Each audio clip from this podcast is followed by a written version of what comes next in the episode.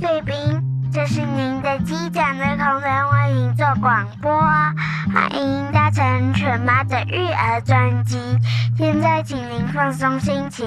好好享受这趟飞行哦。Ladies and gentlemen, this is your captain speaking. Now please relax and enjoy the flight.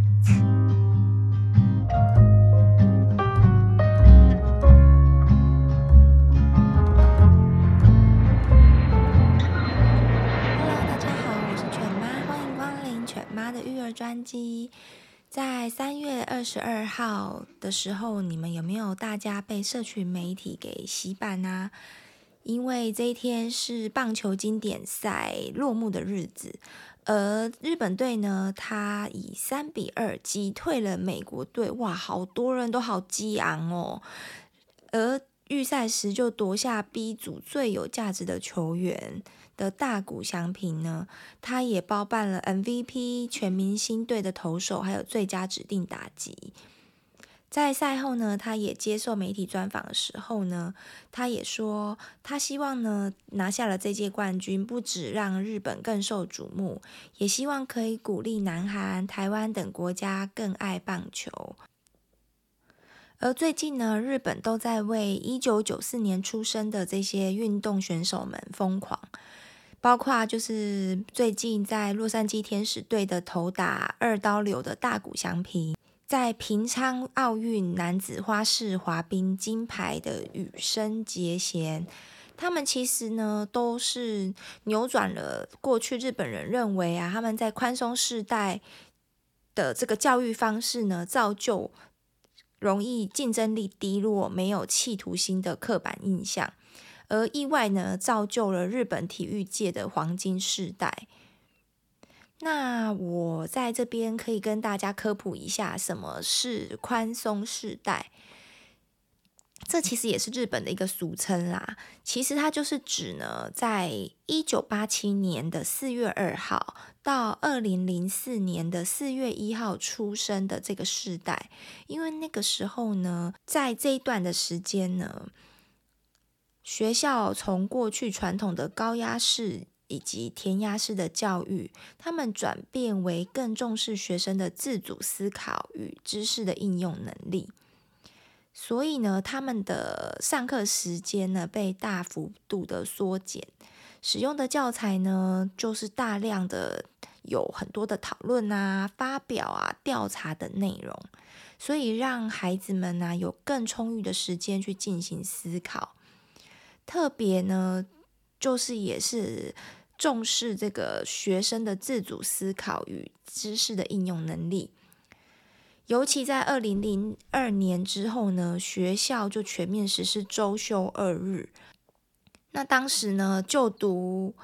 小学二年级的这个一九九四年，他们就简称九四世代呢，就有更多的时间可以从事自己喜欢的课外活动。可是呢，他其实这个宽松教育啊，他只有推动了短短只有十年，他们其实终究还是会担心学生的这个学习力会低落，所以他们二零一一年呢，又重新修正了这些指导的纲领啊，还是又把这些学习时数给加回来了。然后呢，二零一六年的五月呢，他们的学部科学大臣池浩呢，在发表新课纲的时候，甚至说希望能够很明确的跟宽松教育说再见，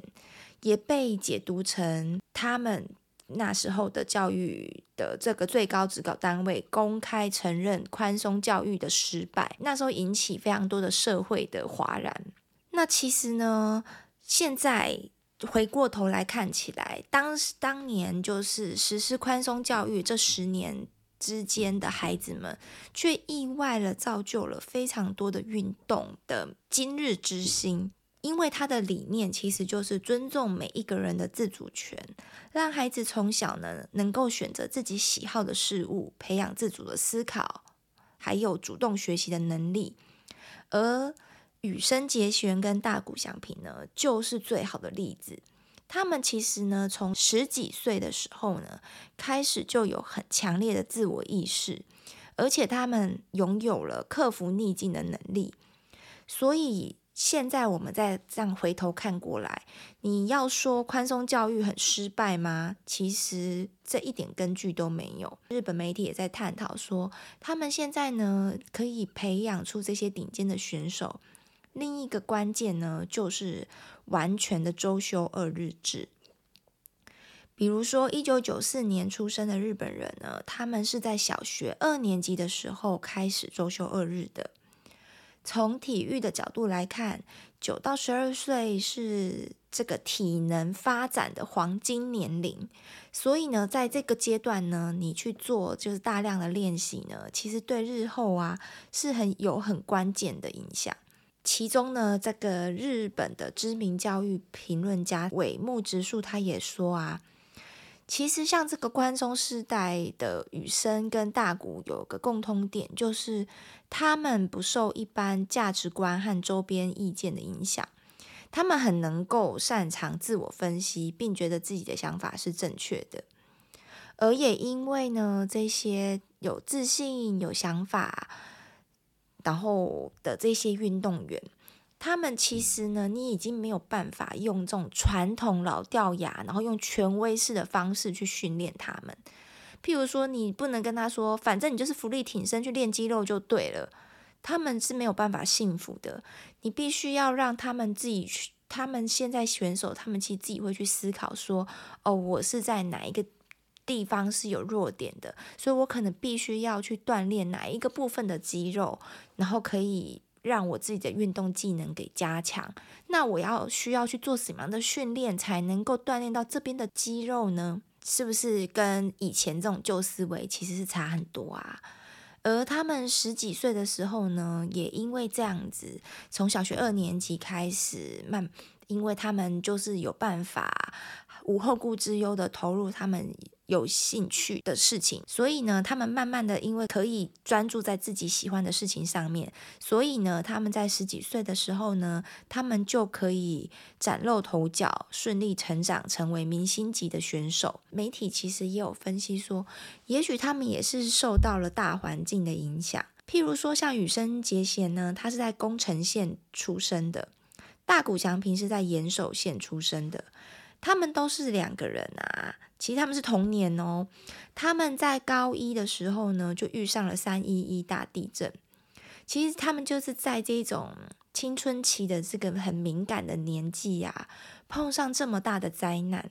所以也逼着他们必须去思考：他们真的要继续练习吗？那继续练习下去的意义是什么呢？而作为灾区的选手呢，也成为他们前进的动力。也跟大家宣告说，其实呢，这样子因材施教呢，无形间跃升了体育大国。不管在棒球界，或者是在这个溜冰界，还有非常多的地方，他们其实都借由这个体育的赛事，让全世界。更认识日本。好，那我讲了这么多呢，其实，在去年北京奥运的时候呢，我其实就已经非常想要做一集关于羽生结弦的专题，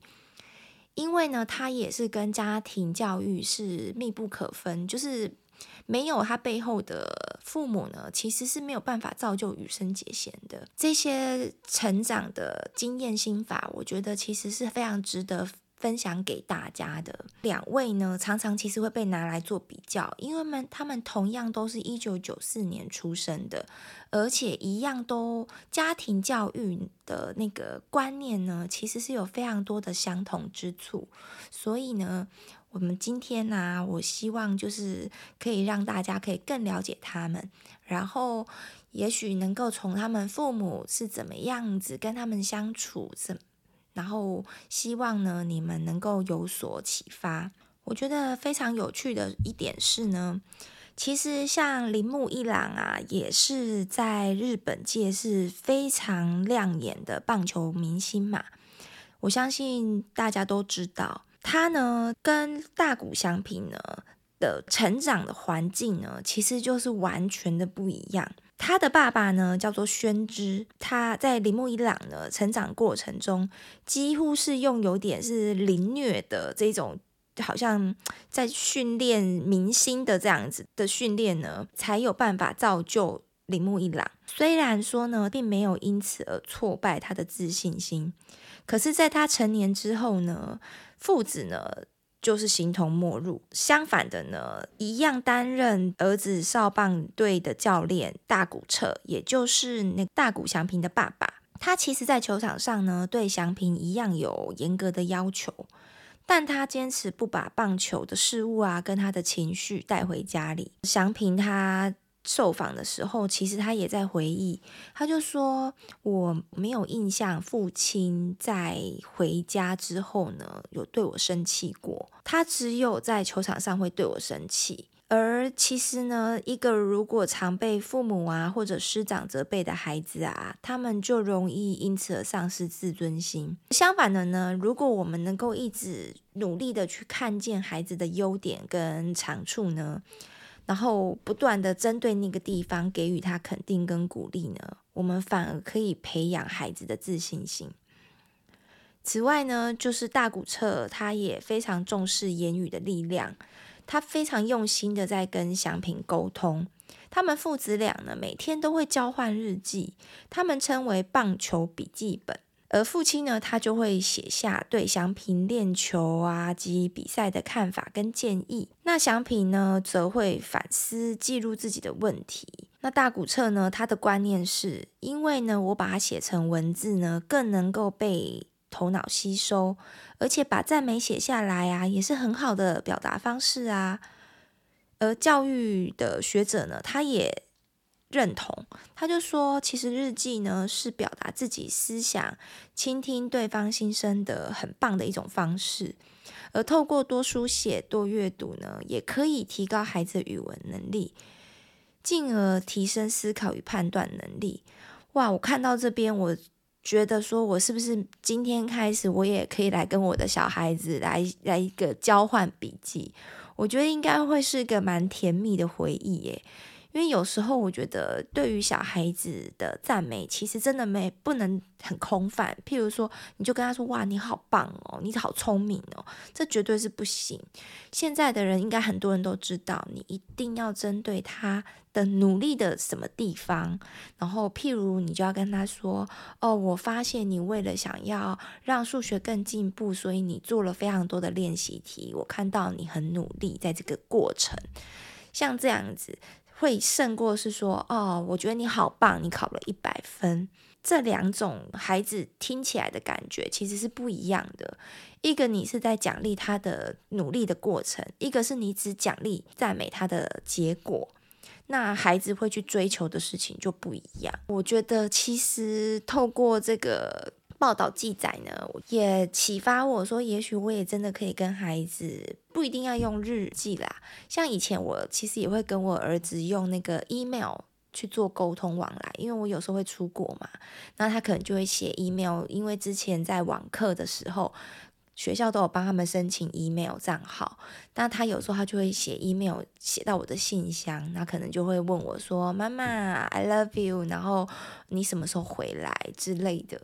那我可能就会简单的回他。那也许之后呢，我们就可以增加为对他的想法，不论是优点或者是他可能还可以在更改进的地方，然后这样子可以写下来，他也可以不断的反思。就比说，你只是跟他讲一讲，他可能尤其是男孩子，一下就健忘，一下就忘记了，对吧？所以这个也可以分享给大家。再来呢，就是高中时期的大谷祥平，他其实他就会开始已经有那种希望可以期许自己要做就做别人做不到的事情。这其实不仅具体展现在他挑战投打二刀流的历史成就，而且这更是羽生结弦呐，他在冬奥挑战史无前例四周半跳的写照。其实呢，羽生结弦他会想要挑战这四周半呢，真的是因为受到了这个大谷翔平的的影响，所以我觉得这也是一个非常。巧妙的一个地方，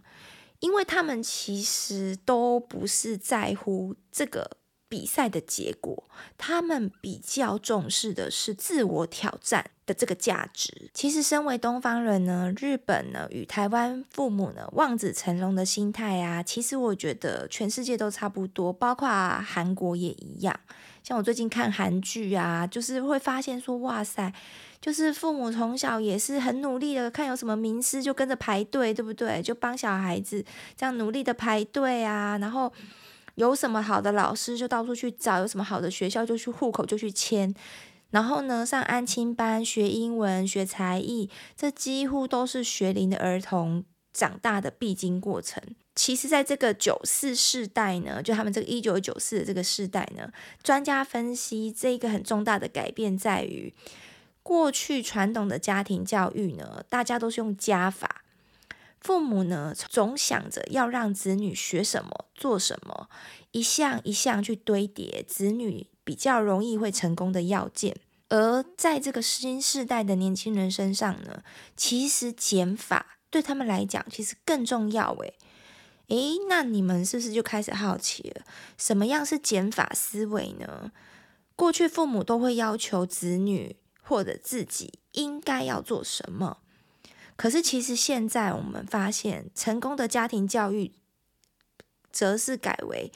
着重在不该做什么。大谷祥平的父母啊，伊彻跟加代子呢，他们就是其中一个例子。譬如说，他们自己知道绝对不能在小孩子面前做什么，就是绝对不在子女面前吵架。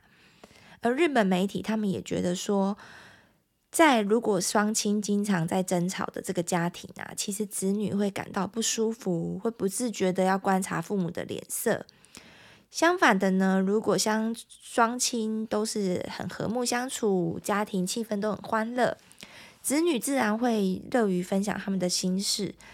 所以就是在这样的环境成长啊，所以大谷祥平跟这个羽生结弦呢，跟父母的感情其实都非常的好。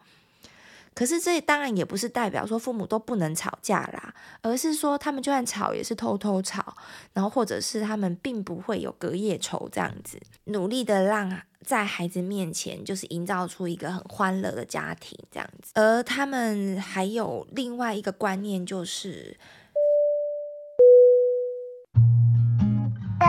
贵宾，如果你喜欢我们今天的 podcast 呢，请给妈咪。五星好评，别忘了订阅追踪哦！也欢迎你赞助我们喝一杯牛奶哟。Ladies and gentlemen, if you enjoy our podcast, subscribe and give us five star reviews. Feel free to sponsor us a glass of milk. Thanks very much. 人要做自己有兴趣的事情呢，才会成功。 新时代的父母呢，像我们这一辈，其实我们必须要学习不去阻止子女做他们喜欢的事。而大谷彻呢，他也说过这一句话，他说：“人要做自己有兴趣的事才会成功。”所以他也是用这样的观念去去栽培祥大谷祥平。他觉得说他喜欢棒球，那他就全力的支持他。而且这个其实非常巧妙是，这句话就跟苹果的创办人贾伯斯说的一句名言，就是有异曲同工之妙。也就是他就说，在成就伟大的事业之前呢，你必须先热爱你的工作。而无独有偶的呢，羽生结弦的父母也是这样。虽然学溜冰的过程非常的辛苦，而且啊花费非常高，可是父母呢不但不给他压力，还把他想做的事情就放在家庭生活的第一位，全力支持。这也就是他们无条件的支持孩子们的梦想、有兴趣的事情。所以这我觉得也是将来我也很希望可以成成为这样子的父母。然后努力发掘孩子的兴趣，然后全力的支持他，不受就是社会的一些观念给框架住，没有什么事情一定是才叫这个工作才叫做高贵，好像这个工作就没有那么的起眼。绝对相信行行出状元。在这个大谷翔平成名之后呢，其实最令日本媒体最惊奇的，不是他的球技或者是体能的天赋，而是他谦逊有礼、人见人爱的个性。因为他们其实看过太多的运动员，因为从十几岁啊开始。有些是就是运动天才嘛，然后有一些就是大家从小就是被捧捧在手掌心，就像一个超级明星一样，所以呢，很容易就会变得有一点大头症。可是呢，祥平他即使是一直已经到现在这么有名望了，他还是一直保有他纯真诚恳的个性，而。大家也都认为，很大一部分呢，都是来自于这个双双亲的教育。他的父亲呢，其实也曾经是一位就是地方的棒球选手，他其实也很懂得怎么样训练棒球，可是他并没有把很多就是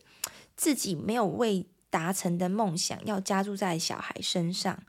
也不同于像有一些虎爸虎妈的高压教育，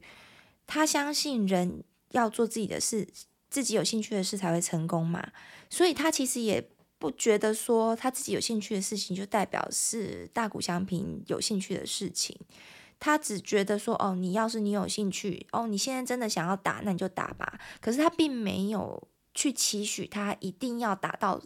多有名，多有。呃，职棒啊，什么？他从来没有想过，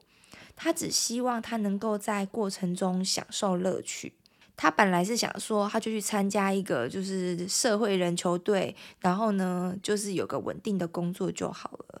没想到，其实我觉得孩子如果有才能的话，你你就算只是希望他想要当个平凡人，你也掩盖不住他的光芒的。像他的母亲呢，叫做加代子呢。他其实也很重视、很珍惜跟孩子的互动。像他其实就是一个在烧肉店打工的一个上班族，他其实工作也非常的忙。那他会请就是孩子们在放学到家之后呢，就先打电话给妈妈，跟她说我到家了。那今天我点心吃了什么？她就会借机跟孩子多聊几句。他就说，就算我人不在家，我还是很重视与孩子的这个聊天的时光。我虽然常常人飞到国外，我只要允许的话，我一定会特别看一下台湾的时差，然后我一定会跟孩子视讯说晚安。我觉得真的非常感谢科技的进步，然后让我就是即使远在美国、加拿大，然后都还是有办法。我真的是会特地调闹钟，然后。配合小孩子的时差，然后可以跟他们在放学后或者是睡觉前，然后聊个聊个几句都好，就是让他们知道说妈妈即使不在身边，还是很关心他的。那加代子呢也说呢，他并不会对这个他的孩子们呢给他们这种望子成龙的压力，甚至呢他其实会希望他就当一个普通的平凡人也很好啊，对不对？这样子你才不会，你因为你太突出了，反而呢，你比赛时呢，你反而会比较有压力。而他们父母呢，还做到了一点呢，也就是不干预练习，然后不会期望过高。在他们在国小呢、国中的这个成长的过程中呢，他们是绝对的不会干预儿子在棒球队里面的练习。他们夫妻俩呢，常常会去看他练习的赛事，可是呢，不会用任何的形式去干涉教练团的指导或者是调度。也因为呢，其实父母呢，让这个翔平呢，完全是出于他自己的意志，他想要打球，他不是为了父母。也因此，他的动机跟决心呢，会比其他人更强烈，也更坚定。再再再来，还有一点呢，我觉得也是很重要一点，就是。不与他人比较，有日本作家呢，就这么形容他对羽生结弦家庭教育的认知。羽生选手从没有公开讨论过要击败谁，要打倒谁，他所做的就是和自己比较。例如，我想要在北京奥运完美的完成四圈半的跳跃。我认为这正是他的家庭环境使然，使他专注于在自己身上，而不是把焦点放在别人的身上。虽然呢，很多的运动选手呢，都是透过从小呢跟兄弟姐妹啊，或者是队友的比较与竞争，才能够获得显著的进步。但重点在于，孩子要自己决定自己想要比较的对象，设定竞争的目标，这样才能够产生更多自我的肯定的感觉，还有他这个有才有源源不绝向上的原动力。所以呢，其实我也非常落实了兄妹俩，他们两个人真的是不同的个体，我绝对不会说哦，哥哥以前为什么都可以考一百分，妹妹你为什么现在都考六十分边缘？我绝对不会去这样子去做比较，因为每一个人的才能跟生长历程毕竟是不一样的，所以我会觉得这就是要分开来看。像兄妹俩，他们我就觉得他们有各自有各自的历程表，那他们就是自己跟自己比较就可以了。我不会让他们发展出就是竞争的关系，那我也不会呢去拿他们的同班同学。来做比较，譬如说，嗯、很多人可能会说，你看谁谁谁那个同学这么优秀，你要不要跟他学习？呃，你你为什么人家可以考第一名？我相信你也可以，你要不要？也就是怎么样怎么样，就是会让他会觉得你拿这个同学来跟我比，然后我会有压力。就像是我昨天呢，我就跟我女儿刚好聊天，睡前聊天的时候，然后她就聊到他们班有一个女孩子，永远每一科，他们是考四科哦，她说永远她每一科都是一百分，她是永远的第一名。然后我一听完之后，其实我就会觉得哇，压力好大哦，就是。假如如果这个孩子是天生有这样的才能，他真的都可以每一科本来就都可以很轻松第一名，那当然是很好的事情。可是我想到，如果我的小孩是可能必须要呃非常努，每一科都要可能要刷题刷很多次，然后就为了保持住这个一百分，然后或者是为了保持住这个第一名的话，哇，那我想他这个压力应该是蛮大的。而且万一他今天从第一名掉到第二名，那他的心理调试的过来嘛？所以其实对我而言，我并不会去追求孩子一定要第一名，或者是一定要一百分。我比较在乎的是说，他们要保持对人生的弹性，他们绝对不要习惯说，他们就一定是要在这个顶尖的这个位置上。因为如果你一直被捧在这个顶尖的位置上的话，当你有一天你不再是顶尖的时候，其实很多小孩子在国中、高中，他们觉得对人生没有希望、没有目标，然后很很绝望，甚至做出傻事，很容易都是被父母或者是身边亲友吹捧出这种就是完美形象的孩子。那他会觉得，当我今天已经不是第一名的时候，他很容易会失去自我价值感。所以呢，我就很明确的跟女儿传达的这个讯息说：妈妈真的不需要你都要当第一名，然后都要考一百分。我觉得像你原本你自己在练习考。评评量的时候，你可能都是六七十分，可是你经过每一次不断的练习，你从七八十分进步到八九十分，甚至进步到月考可以接近一百分。对我而言，我觉得在这个你努力的过程中而获得获得的这个结果，对我来讲其实是更让我觉得开心跟感动的。我觉得其实我也。不会因为哦两个小孩子的学习差异呀，或者是分数而对他们感到非常的焦虑，或者是因为呢，其实我一直打从心底相信他们一定会有自己的一片天，我对他们非常有信心，他们一定能够找到他们属于他们，开启他们属于自己的一一一扇窗，所以呢，我觉得。关于这一种成绩的事情，其实真的就是过程而已，所以真的不要拿去跟兄弟姐妹啊，或者是其他的呃，同班同学去做比较，那当然，如果是自己孩子，因为是看到了某一个，譬如说买某个同学，他觉得他很棒，像我的女儿，她后来就说啊，嗯、那个永远第一名的那个女孩子，她很棒，因为她她也是同时也是模范生，因为她也品学兼优。那她的目标不是要考第一名，她的目标是希望她可以当模范生。那我就觉得这是她自己想要的。我就觉得，我就愿意去鼓励他。那当然，我自己不会去要求说，我希望你当模范生。我觉得这大可不必。所以在今天的节目中呢，你们有没有也多了非常多的启发呢？其实呢，在现在我们台湾啊，我觉得教育环境也不断的在改变，有非常多的实验小学啊、自学团体呀、啊，之越来越成熟。也其实都是很鼓励孩子们发展自己的兴趣，然后不再被分数给绑架。而像现在，就如同我上一集所探讨，ChatGPT 在 AI 人工智慧呢，他们其实在发展越来越成熟的情况下，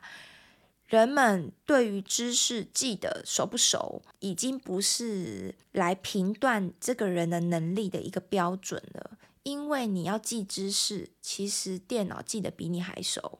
应该说是要发展 AI 呢，无法替代的这些技能呢，才是将来不会被社会所淘汰的。而这些技能呢，我也可以供大家参考。也就是呢，我们应该要发展孩子的好奇心，然后还有他的思辨能力。再来呢，他还有需要要有察言观色的能力，因为这关于将来你在工作的话，你的 teamwork 其实这一方面其实都是相当的重要。然后再来呢，其实要培养小孩子细心，只要拥有这几个大致上的能力，当然不只是这这四项啦。那这同时也是台大电机系教授叶秉成教授呢，他所说的。那我觉得非常的受用，也给大家参考。我今天这样分享了这两位，其实这不止这两位的日本非常优秀的运动明星呢，其实还有非常多的在这个世代呢所培养出来的日本父母呢，他们的这一些的心法呢，也供大家参考。我觉得有非常多可以值得我们借鉴的地方。那也希望呢，你喜欢今天我所录制的内容。那 Apple 手机的用户啊，也别忘了给我五星好评。那你们的按赞支持，其实都是我努力的动力哦。那我们下次见喽，拜拜。各位贵宾，我们即将降落，希望你们喜欢今天的内容，下次要再来听哦。再见，Ladies and gentlemen, now we are ready for landing. Hope you liked today's podcast. See you next time. Bye bye.